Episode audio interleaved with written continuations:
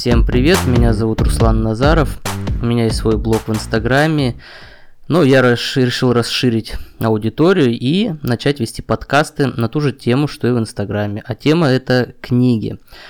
Причем э, не все книги с скопом, а книги э, скорее научные, научпоп, умные книги, как я их называю. Поэтому я решил записать свой первый эпизод подкаста, который будет называться «Злая книга», сделать его немножко программным. Почему этот подкаст будет называться именно «Злая книга», станет понятно как раз из э, этого первого эпизода. А посвящен он будет э, такой теме, как э, лит- художественная литература, литература для дураков.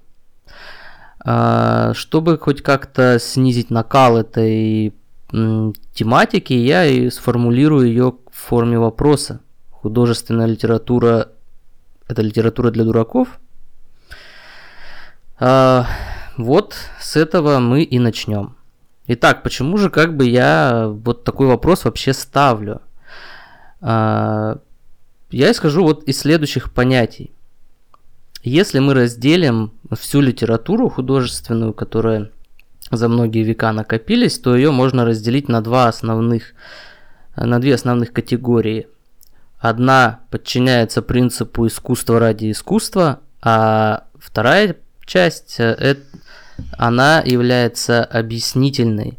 То есть это литература, которая что-то нам рассказывает, не просто что-то нам рассказывает ради того, чтобы рассказать, а именно объяснить, почему, каким образом, в какой форме э, что-то происходит. Вот ту часть, которая искусство ради искусства, мы ее трогать не будем. Во-первых, она не столь значительна, и уж тем более она не так э, широко представлена именно в популярном сегменте. А, поэтому сразу ко второй части, вот в той объяснительной литературе. Э, эта литература э, объясняет нам, как правило, почему мальчик влюбляется в девочку, почему они женятся или не женятся, почему они рожают детей или не рожают, почему они ссорятся, не ссорятся, разводятся, не разводятся. А, часть литературы подчинена Э, идеи дополнительно еще это обрисовать на фоне каких-то социальных э, проблем. Почему человека, у героя нет работы, почему он э, не может заработать себе на жизнь, опустился на дно и так далее. А, конечно, возможны и противоположные рассказы о богатстве, славе, знаменитости, но так или иначе э, нам это интересно как читателям не ради самого богатства, бедности, любви или разводов, а для того, чтобы понять, почему такое происходит, с кем такое происходит. И нам объясняют в этой литературе, каким же образом это случается. Традиционные объяснительные такие составляющие, основна, основные компоненты объяснения. Это что-то вроде любовь, страх, нежность, удача, неудача, судьба, надежда, горе, э, множество подобных категорий. Я думаю, вы их сами можете прекрасно назвать. Вот в этих категориях первое, что бросается в глаза, это то, что они не научные. А, как правило, наука может отталкиваться от чего-то, что мы называем любовью, страхом или нежностью, но она проникает в суть этих явлений, и суть этих явлений, конечно, далеко не столь романтична и прекрасна. А наука сейчас, например, много знает о том, как работает мозг, э, как возникает и та же любовь, и тот же, тот же страх, и что это за явление на уровне процессов именно в нашем мозге, как а, не в какой-то абстрактной единице, а как вполне конкретный орган. И э, также, например, наука прекрасно может разобраться, почему человек э, в той или иной ситуации находится, почему у него есть деньги, нет денег, почему он может заработать, почему не может, может ли он стать знаменитым, богатым, известным э, и так далее. А, для всего этого есть свои теории, какие-то из них обоснованы, какие-то не обоснованы, какие-то еще при, не приняты, не признаны. Но, тем не менее, такие теории, научные теории есть. А, однако все эти теории, конечно же, прозаичны, не романтичны.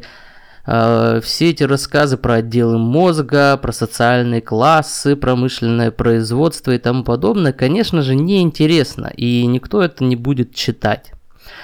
А, и получается такая ситуация, что там, где, например, наука видит классовую основу в положении человека в обществе, там литература может говорить об удаче или судьбе человека.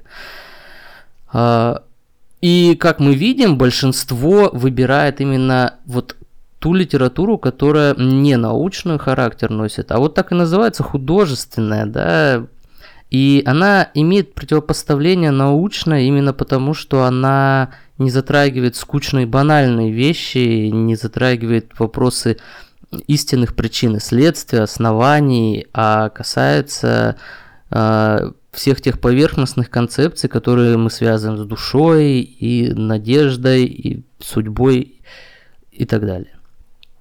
Да, кто-то может сказать, что и такая литература нужна, но а вопрос именно почему такая литература нужна.